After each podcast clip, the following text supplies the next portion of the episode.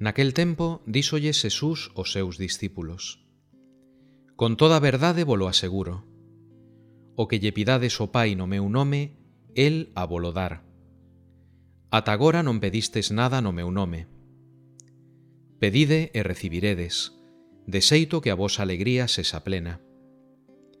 Dísenvos estas cousas en comparanzas. Vai chegar a hora en que xa non vos falarei en comparanzas, senón que vos falarei do Pai abertamente. Naquel día pediredes no meu nome. E non vos digo que eu rogarei por vos o Pai, xa que o propio Pai vos ama, pois vos amastesme a min e crestes que eu saín de Deus. Saín do Pai e vin o mundo.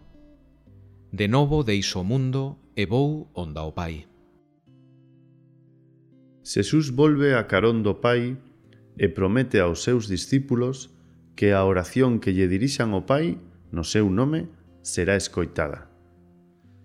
Pai e fillo están unidos e os seguidores do fillo tamén están unidos ao Pai.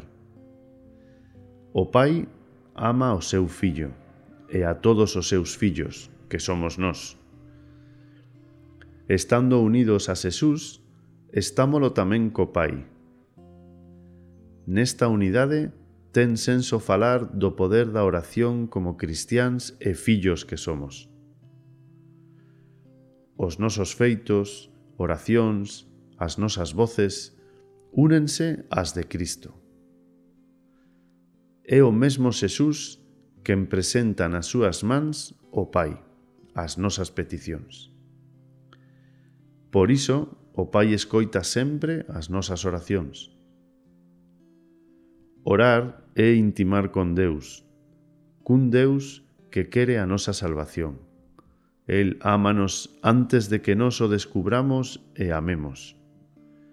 O noso Pai ámanos e xunto con Xesús e o Espírito escoítanos antes incluso de dirixirnos a Él.